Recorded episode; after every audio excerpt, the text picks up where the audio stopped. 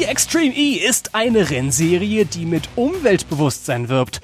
Aber ist Motorsport wirklich eine geeignete Bühne, um auf Umweltprobleme aufmerksam zu machen?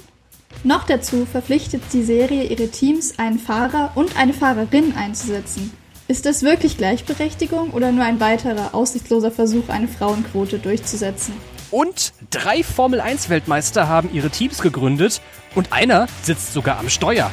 Was ist es, das sie so anzieht? Das ist der E-Pod, der Insider-Podcast aus der Welt des elektrischen Motorsports. Heute zur Extreme E mit Tobi Blum und Svenny König. Hallo!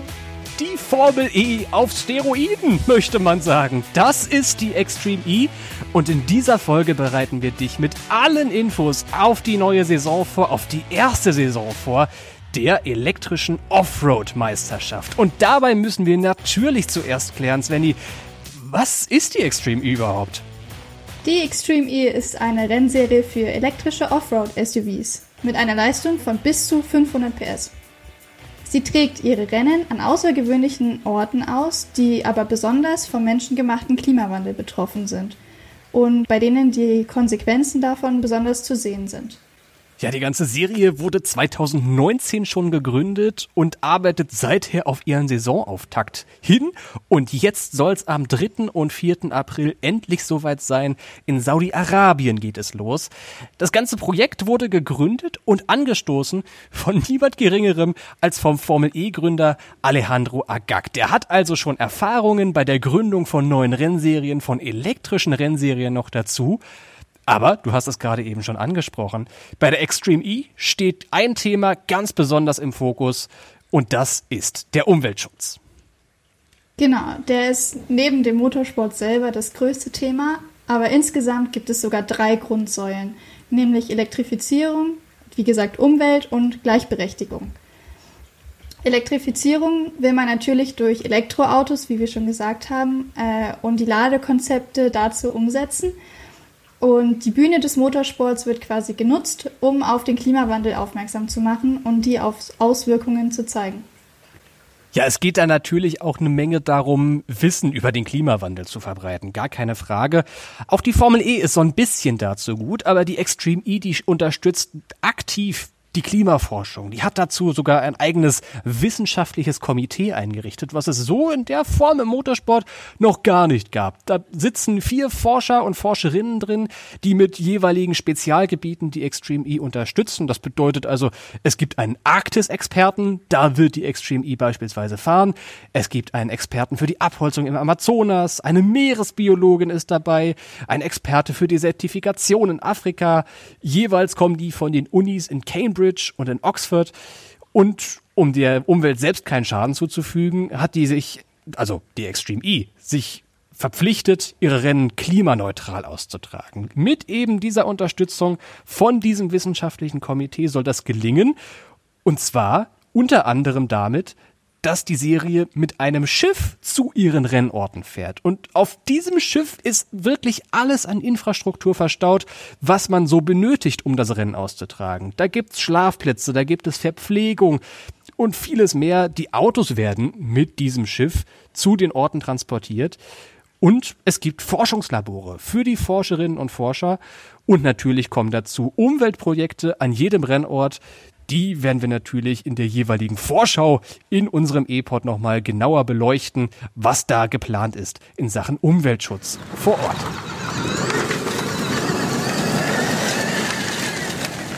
Eine weitere Besonderheit der Extreme E ist, dass die Serie alle Teams verpflichtet, sowohl einen Fahrer als auch eine Fahrerin aufzustellen, die auch noch dieselbe Rennzeit bekommen, also pro Rennen jeweils eine Runde.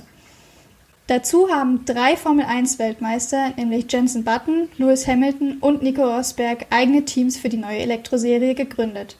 Aber nur Jensen Button wird selbst am Steuer sitzen. Und auch Rallye-Legenden wie Carlos Sainz Senior sind mit dabei. Mit Rosberg und Abt Cupra treten außerdem zwei deutsche Teams in der neuen Meisterschaft an.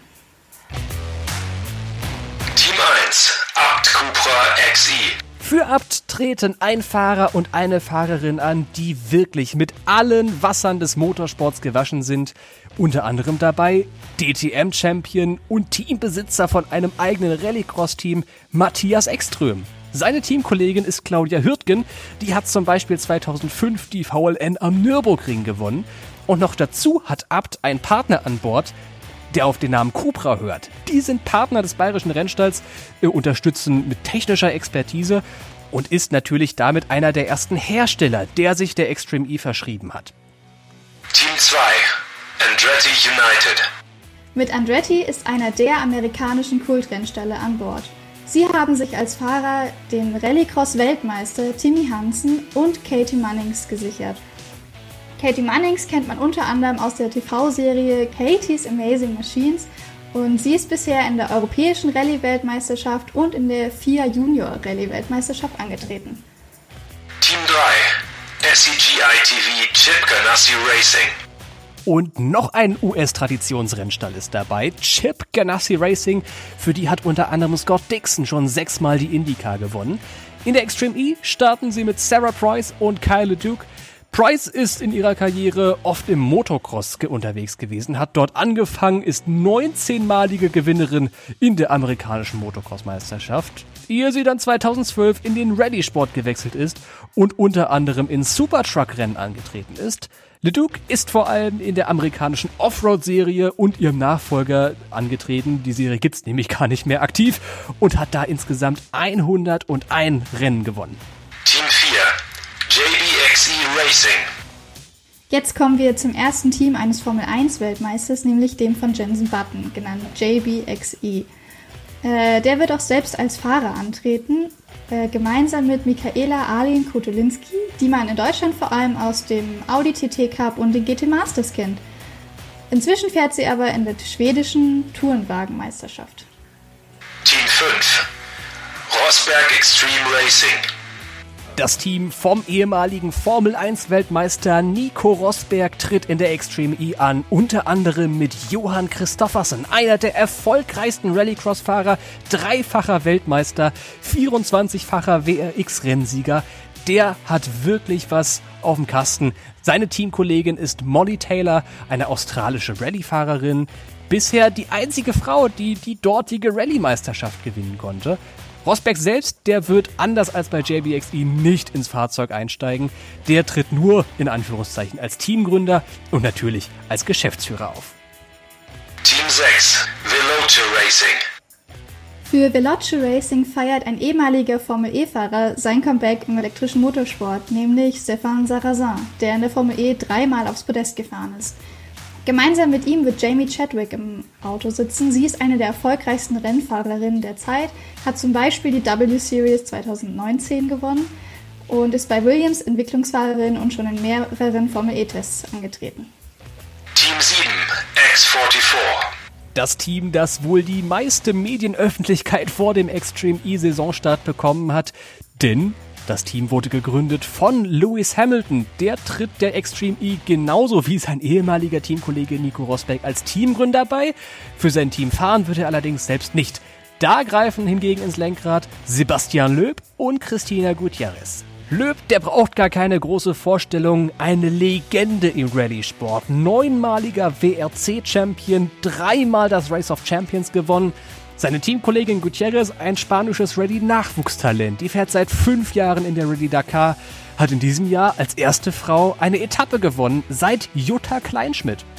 Team 8, Hispano Suiza Excite Energy. Hispano Suiza ist ein spanischer Automobilhersteller, der schon 1904 gegründet wurde, zwischenzeitlich tatsächlich Flugzeugmotoren hergestellt hat und sich erst seit 2000 wieder versucht, als Automobilhersteller zu etablieren. Für das Team des spanischen Autobauers wird Rallycross-Pilot Oliver Bennett gemeinsam mit Christine Gianpaoli Zonka in der Extreme E fahren.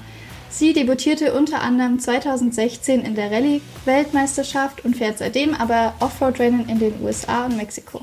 Team 9, Acciona Science XE Team. Das Team wurde ursprünglich als QEV Technologies eingeschrieben, hat sich aber im November umbenannt und gleichzeitig seine FahrerInnen vorgestellt. Antreten wird einerseits Rallye-Legende Carlos Sainz Senior, der Vater des aktuellen Formel-1-Piloten Carlos Sainz Jr., der ist zweimal Rallye-Weltmeister und Rallye-Dakar-Sieger 2010, 18 und 2020. Seine Teamkollegin ist Laia Sanz, eigentlich eine Motorradfahrerin in Dakar, die jetzt in der Extreme E das erste Mal den Sprung wagen wird in Fahrzeuge mit vier Reifen.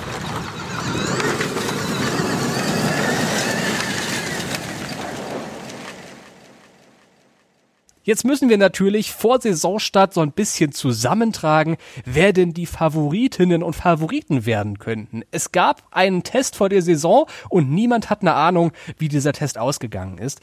Was glaubst du denn? Jetzt vielleicht auf Grundlage nur von deinem Bauchgefühl als Extreme E-Expertin bei uns in der Redaktion.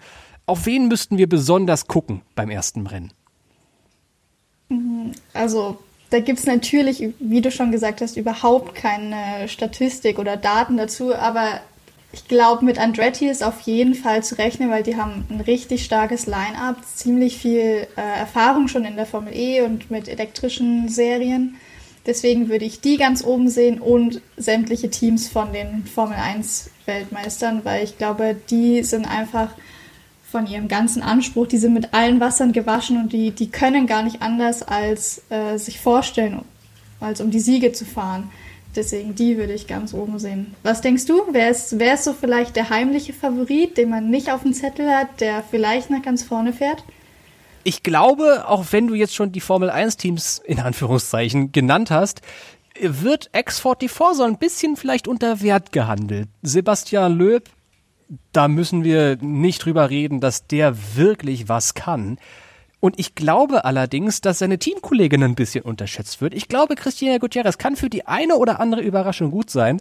Ich werde mir ganz besonders X44 rausgucken, stimme dir aber natürlich auch bei Andretti zu. Timmy Hansen, Katie Munnings, das ist vielleicht jetzt so vor der Saison mal zu äh, urteilen, eines der besten, wenn nicht sogar das beste, kompletteste Line-up. Und ich glaube, darauf kommt es ganz besonders an, denn die FahrerInnen werden sich ihre Fahrzeuge teilen. Das bedeutet, es kommt nicht darauf an, dass einer besonders gut ist, sondern es müssen beide besonders gut sehen. Es ist so ein bisschen wie in so einer Mixed-Staffel bei der Olympiade oder sowas. Ich glaube, das beste Gesamtpaket ist wichtig. Und da sehe ich ganz ähnlich wie du Andretti sehr weit vorne. Ich glaube, Rosberg ist auch ein bisschen unter Wert verkauft. Also gerade Molly Taylor, das ist so eine coole Frau und die ist so abartig schnell. Also die habe ich auf jeden Fall auf dem Zettel.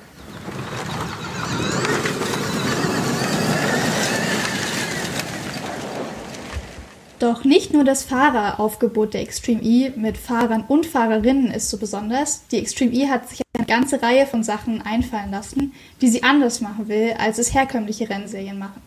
Dazu gehört unter anderem das schon angesprochene Schiff St. Helena, was die Autos, das ganze Equipment und letztendlich auch das Zuhause der Fahrer und Mitarbeiter der Serie bei den Rennwochenenden sein wird.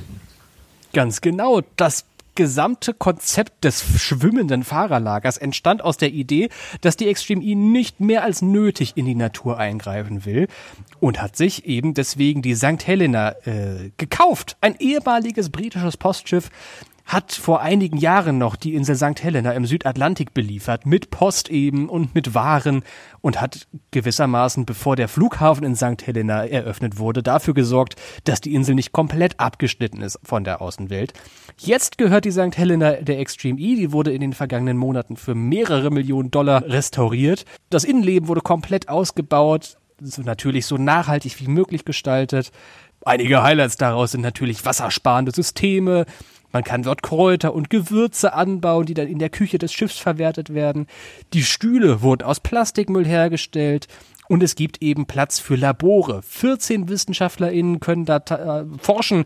Es gibt 60 Kabinen für 165 Menschen, die an Bord sein können. Und natürlich die Rennautos. Die werden dort auch verstaut. Auch die Reifen und die Ladestation und das Equipment für die TV-Station werden alles per Schiff zum Ort transportiert. Eigentlich kommen nur die FahrerInnen selbst mit dem Flugzeug angereist. Ende Februar ging es dann los für die St. Helena zum ersten Rennen nach Saudi-Arabien. Inzwischen ist sie angekommen und hat angelegt und die ganze Fracht ausgeladen und jetzt ist alles bereit für das erste Rennen in Saudi-Arabien, dank der St. Helena. Mit an Bord ist unter anderem gewesen, ich habe es gerade eben angesprochen, das Wasserstoffladesystem. Und das finde ich wirklich interessant, Svenny, oder? Ja, das ist mega, mega cool. Ähm, denn man muss sich vor Augen halten, was alle die Rennorte von der Extreme E wirklich gemeinsam haben, ist, dass es da gar keine Infrastruktur gibt. Das heißt, man kann nicht mal so eben das Auto an eine Steckdose äh, anstecken und laden, zumal das außerdem viel zu lange dauern würde. Deswegen hat die Extreme E ein eigenes System entwickeln lassen, um die Autos sogar klimaneutral zu laden. Und zwar wird zehn Tage vor Rennstart aus Wasser Wasserstoff hergestellt. Das passiert mit, dem, mit der sogenannten Elektrolyse. Die, und die Energie, für die man für die Elektrolyse braucht, die wird mit Solarpanelen ähm, erzeugt. Das heißt, sogar die Energie wird natürlich erzeugt. Hat außerdem den Vorteil, dass der Wasserstoff, der zum Laden halt benötigt wird, nicht transportiert werden muss.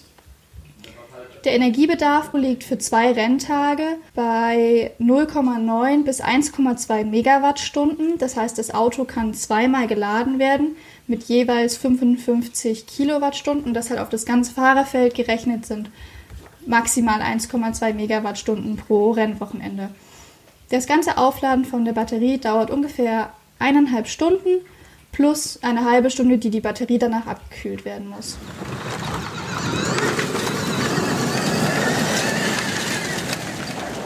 Kommen wir doch mal zum Sportlichen. Denn ähnlich wie die Formel E hat sich die Extreme E ein Konzept ausgedacht, um während der Rennen Zusatzleistung freizuschalten. Hyperdrive nennt sich das gesamte Konzept.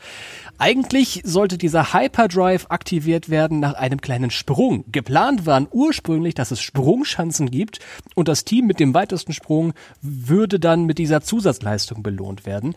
Jetzt, zwei Wochen vor Rennbeginn, hat die Serie bekannt gegeben, dass sie ihr Reglement noch einmal angepasst hat. Sprünge werden jetzt keinerlei Rolle mehr spielen.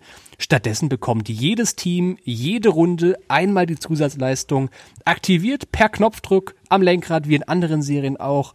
Eben ähnlich wie der Attack Mode in der Formel E kann der Hyperdrive genutzt werden, entweder zum Verteidigen gegen einen Rivalen oder zum Angreifen. Das gesamte Konzept Hyperdrive könnte relativ interessant werden, denn Zusatzleistungen und Elektrorennautos sind immer so eine Geschichte, gerade wenn man in heiße Regionen der Erde kommt. Es könnte nämlich ganz schön warm werden, unter anderem in Saudi-Arabien. Was glaubst du, könnte das gefährlich werden? Ja, ich denke schon. Also, weil in Saudi-Arabien, wir haben jetzt gerade, wo wir aufzeichnen, äh, fast 20 Uhr abends und das in Saudi-Arabien sind es noch über 30 Grad. Wenn man sich das dann am späten Vormittag oder so vorstellt und dann noch Zusatzenergie auf die Batterie, also ich denke, das könnte relativ schnell zur Batterieüberhitzung führen. Aber wir werden das nächste Woche sehen.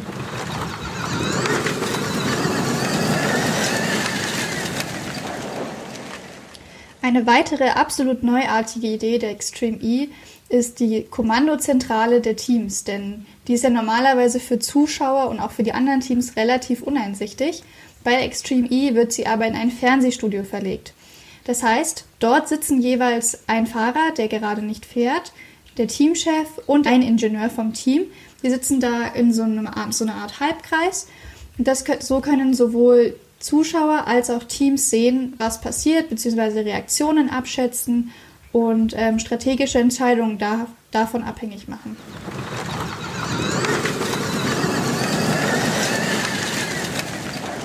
Aber wie läuft das Rennwochenende jetzt eigentlich ab, mag man sich da fragen an der Stelle. Eine durchaus berechtigte Frage. Die kurze Antwort, es ist relativ kompliziert, gerade für diejenigen, die sonst vielleicht das doch vom Konzept her eher einfach gestaltete Formel 1 Qualifying gewöhnt sind und das Formel 1 Rennformat generell gewöhnt sind. Es ist etwas anders. Und wir werden an der Stelle versuchen, das so ausführlich wie möglich, aber auch so verständlich wie möglich zu erklären, sowohl in Textform als auch in Audioform. Wer das Ganze lieber liest, der kann in der aktuellen Kapitelmarke auf den dazugehörigen Link klicken. Dort könnt ihr in Tabellen euch nochmal alles anschauen, wofür es wann Punkte gibt und äh, wann welche Session geplant ist und so weiter. Long story short, es gibt ein freies Training, es gibt Qualifikationsrennen, es gibt ein Halbfinale und es gibt ein Finale. Beginnen tut das Ganze quasi mit dem Qualifying. aufgeteilt in zwei Sessions und in beiden Sessions gibt es jeweils zwei Rennen. Insgesamt sind neun Teams am Start, die haben wir gerade eben schon erwähnt. Im ersten Rennen sind vier Autos am Start und im zweiten Rennen sind fünf Autos am Start. Das heißt, für die erste Quali-Session werden die Teams einfach aufgeteilt. Nach dem ersten Qualifying werden die Gruppen dann aber neu gemischt, sodass jeweils der erste und dritte seines Rennens oder ihres Rennens gegen den zweiten und vierten des anderen Rennens antritt. Die vier Teams, die dann kumuliert am besten abgeschnitten haben, und das ist das Allerwichtigste, die qualifizieren sich für Halbfinale 1 und die fünf schwächeren Teams treten dann im Halbfinale 2 gegeneinander an. Das ist das sogenannte Crazy Race. Das Crazy Race bietet zwei Teams noch die Möglichkeit, sich trotz eines schwachen Qualifyings für das Finale zu qualifizieren. Aus dem Halbfinale 1 qualifizieren sich dazu noch drei Teams für das Finale. Im Finale treten also fünf Teams gegeneinander an. Nach dem Motto, wer als erster über die Ziellinie fährt, gewinnt. Das vierte Team aus dem Halbfinale 1, was es also nicht ins Finale geschafft hat, beendet das Rennen oder das Rennwochenende automatisch auf Platz 6. Die restlichen Teams aus Halbfinale 2, die sich nicht für das Finale qualifizieren konnten, landen auf den Plätzen 7 bis 9. Dadurch, dass jedes Team mit jeweils einem Fahrer und einer Fahrerin antritt, wird es Fahrerinnenwechsel geben während des Rennens. Es gibt zwei Qualifying-Rennen. Ob dabei schon die Fahrerinnen durchgewechselt werden, das steht zum aktuellen Zeitpunkt noch nicht ganz klar. Das ist aus dem Regelwerk nicht ganz ersichtlich. Grund ist, wir haben momentan zum aktuellen Zeitpunkt noch kein Regelwerk vorliegen der Extreme E. Das kommt hoffentlich noch rechtzeitig vor dem Saisonstart. Fakt ist aber auf jeden Fall, und das ist ganz sicher, im Rennen werden zwei Runden gefahren und jeder Fahrer, jede Fahrerin fährt eine Runde.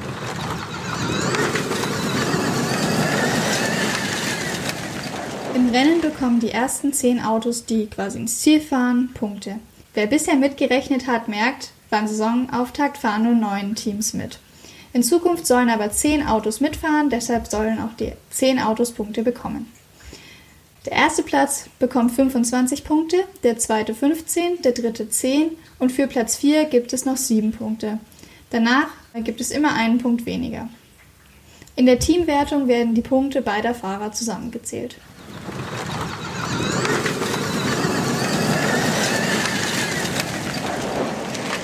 Ich weiß, dass im E-Pod immer einige Technik-Nerds und Freaks dabei sind und natürlich ist die Technologie unter der Haube der Extreme E-Fahrzeuge enorm interessant.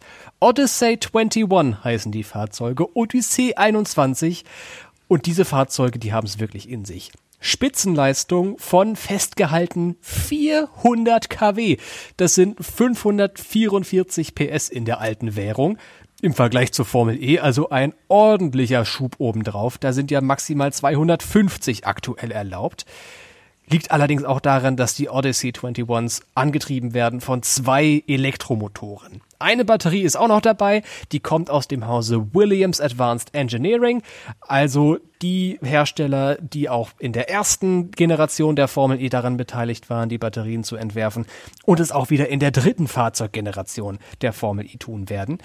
Das gesamte Ding wiegt insgesamt 1,6 Tonnen, also ein richtiger Wonneproppen schafft es aber trotz seinem Gewicht und dank der gesamten Leistung in viereinhalb Sekunden von 0 auf 100 kmh. Das ganze Auto wurde natürlich in den vergangenen Monaten ausgiebigst getestet. Die erste wirklich ernstzunehmende Testfahrt, die kam im Januar 2020 von den beiden Hansen-Brüdern aus der Rallycross-Weltmeisterschaft. Und danach ging es richtig ereignisreich weiter. Erst Gelaine Chicherit beim Shakedown und beim letzten Rennen der Rallye Dakar. Und da war einer dabei, den ich jetzt mal als Motorsport-Promi bezeichnen würde, oder? Ja, würde schon sagen. Denn YouTuber und Rallyefahrer Ken Block ist ebenfalls bei der Rallye Dakar angetreten und hat im Kidia Grand Prix übergreifend die drittschnellste Zeit gesetzt. Dazu hat jedes Team natürlich mindestens eine offizielle Testfahrt bekommen, Natürlich abhängig vom Eintrittsdatum in die Serie. Grobe Faustregel, je früher der Eintritt, desto früher haben sie ihre Testfahrt bekommen. Andretti hat zum Beispiel im Herbst 2020, im Herbst 2020 schon ge getestet. Äh, bei dem Test waren unter anderem auch der Formel 1-Pilot Valtteri Bottas, äh, Formel E Doppelweltmeister Jean-Eric Verne und äh, ehemaliger Formel E Pilot Jerome D'Ambrosio sowie Rallye-Crossfahrer Andreas Backerüth und Sophia Flörsch dabei. Genau, die Autos wurden dann schlussendlich im November und Dezember an die Teams überreicht und anschließend trafen sich alle Teams zu gemeinsamen Vorsaison-Testfahrten.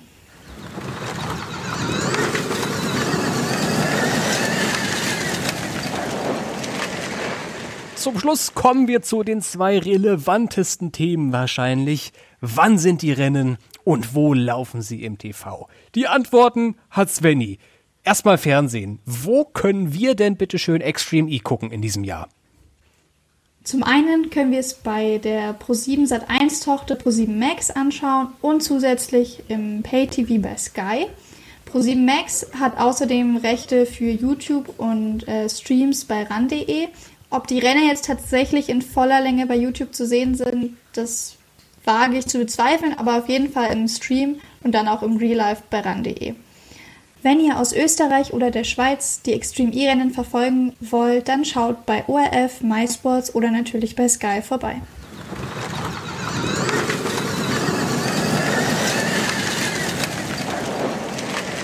Und jetzt zum Schluss nochmal der Blick auf den Rennkalender. Es geht ja schon bald los. Das erste Event, die Extreme E nennt ihre Events immer X-Prix in Anlehnung an natürlich Grand Prix und an den E-Prix aus der Formel E heißen sie in der Extreme E X-Prix. Und das erste Event ist der Desert X-Prix in Saudi-Arabien, also in der Wüste. Al-Ula heißt der Austragungsort. Da geht es los am 3. und 4. April, also schon am übernächsten Wochenende, ist es soweit. Dann steht die erste Veranstaltung an. Anschließend wird das gesamte Equipment erneut verladen, wieder mal auf die St. Helena und dann geht es in Richtung Senegal. Am Lacrosee steht der Ocean Express an am 29. und 30. Mai, also eine ordentliche Pause. Und auch danach sind nochmal drei Monate Pause, denn dann wird, wird die Fracht vom Senegal in Richtung Grönland transportiert. Ich tue euch den Gefallen jetzt nicht, indem ich den Austragungsort vorlese.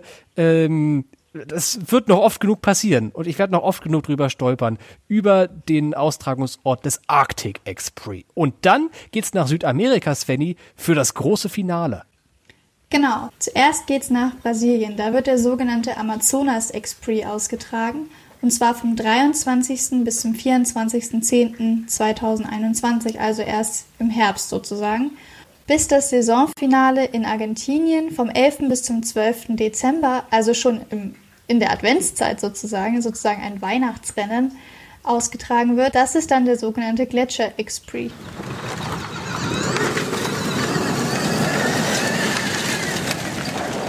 Das war's also mit dem E-Pod, mit der Übersicht über die Extreme E. Liebesbriefe, Kündigungsschreiben und so weiter. Alles Feedback wie immer gerne zu unserem Podcast an contact.eformel.de per E-Mail oder natürlich über die gängigen Social Media Kanäle Facebook, Twitter, Instagram at eformel.de ein Wort. So heißen wir da überall. Svenny, es war schön mit dir. Danke, dass du dabei gewesen ja. bist. Danke dir. Es war eine Ehre. Wir beiden hören uns in der nächsten Woche schon wieder, wenn es nochmal mit der Vorschau weitergeht. Part 2 gewissermaßen. Dann gibt es alles, was es zu wissen gibt über Al-Ula, über den Wüsten-Express, über den Saisonauftakt. Morgen dann der Formel E Podcast zu allen Nachrichten aus den letzten Tagen in der ich nenne sie jetzt mal Königsklasse des elektrischen Motorsports. Also eine ganze Menge E-Port an diesem Wochenende. Bleibt uns gewogen. Bis morgen. Wir hören uns. Tschüss. Tschüss.